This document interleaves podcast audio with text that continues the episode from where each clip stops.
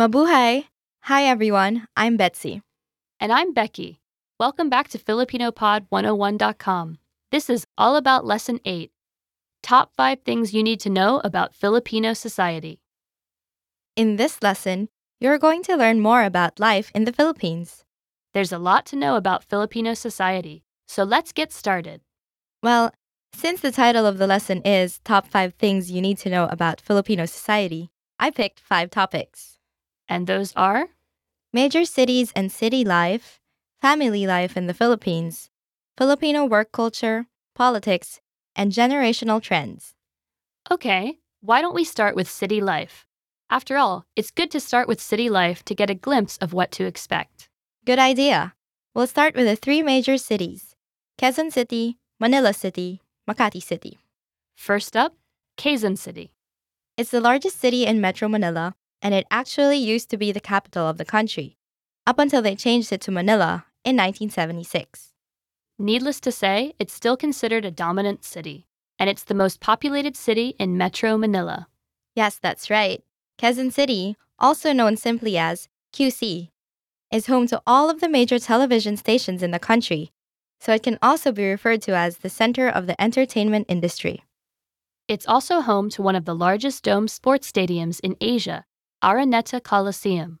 One of the most famous boxing matches in history, the Thrilla in Manila between Muhammad Ali and Joe Frazier, took place in that very arena. That's right. The city is also home to two of the country's most prestigious schools, the University of the Philippines and Ateneo de Manila University. Let's move on to Manila City now. First off, don't confuse Metro Manila with Manila City. Metro Manila refers to the metropolitan region that includes both the capital Manila City and Quezon City. So, Manila City. We mentioned it before, but it's the political capital of the country. And it's also home to Malacanang Palace, the White House of the Philippines, where the president lives. It's definitely the place to go to get a taste of the historical aspect of the country, with national libraries and museums scattered around the city. So, how about the next one, Makati City? Well, it's the capital of finance and business and nightlife. Sounds like a busy place. There are lots of things going on in Makati. You will never get bored. If you enjoy the hustle and bustle and the fast pace of city life, Makati is definitely the place to be.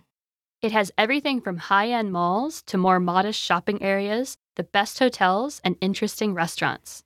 If you enjoy a night filled with music, there are many dance clubs and also places with live bands.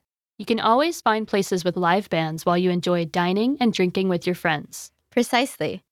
The best bars are also around this area. Makati City is a city that never sleeps. Okay, moving on. What about family life?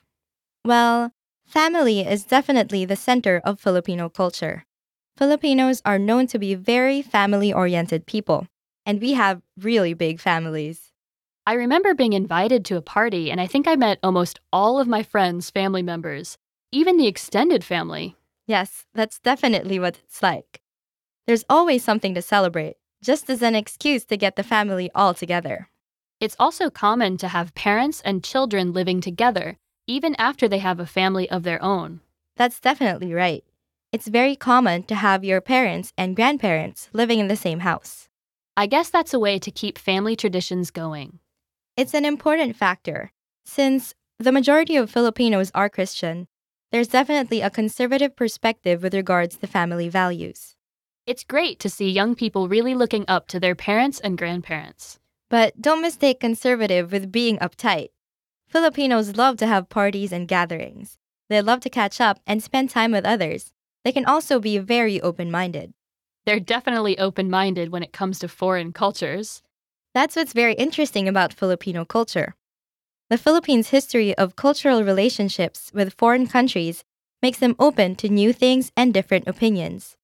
All right, so now let's talk about the work culture and economy. Well, compared to some other Asian countries, living in the Philippines is inexpensive. Who doesn't enjoy a budget trip? The average wage is around 3,000 US dollars a year, which really isn't a lot when you compare it to other countries, but it's actually enough to get around, considering everything else is pretty cheap.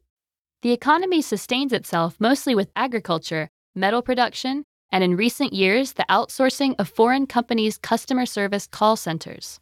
Call centers have been a significant source of employment in the country because so many Filipinos have business level English.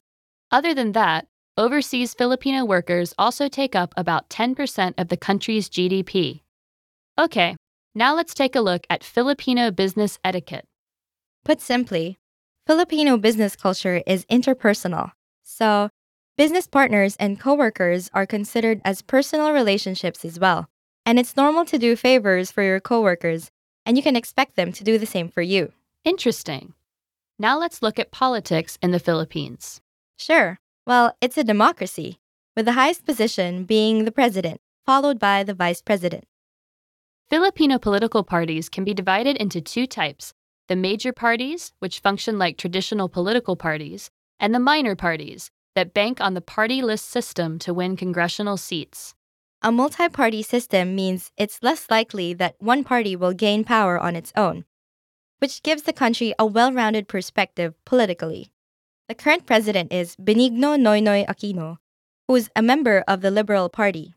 He is also the son of the former president, Corazon Aquino. Yes, and this last name may also be familiar because, as we mentioned in our quiz in Lesson 6, his father was the former Senator Ninoy Aquino. Okay, lastly, let's talk about generational trends in the country. Well, technology in the Philippines is pretty up to date. That said, only the small, middle, and upper classes can afford most of these upgrades. But because Filipinos are very modern and sensitive about new technology trends, new becomes old quite easily. This has led to the emergence of second-hand markets. There are many places in malls where you can get fairly new gadgets for far cheaper prices than brand new. And that brings us to the end of this lesson. We hope you had fun. Get instant access to all of our language learning lessons. With any subscription, instantly access our entire library of audio and video lessons. Download the lessons or listen or watch online. Put them on your phone or another mobile device and listen, watch, and learn anywhere. Lessons are organized by level, so progress in order, one level at a time. Or skip around to different levels. It's up to you. Instantly access them all right now at FilipinoPod101.com.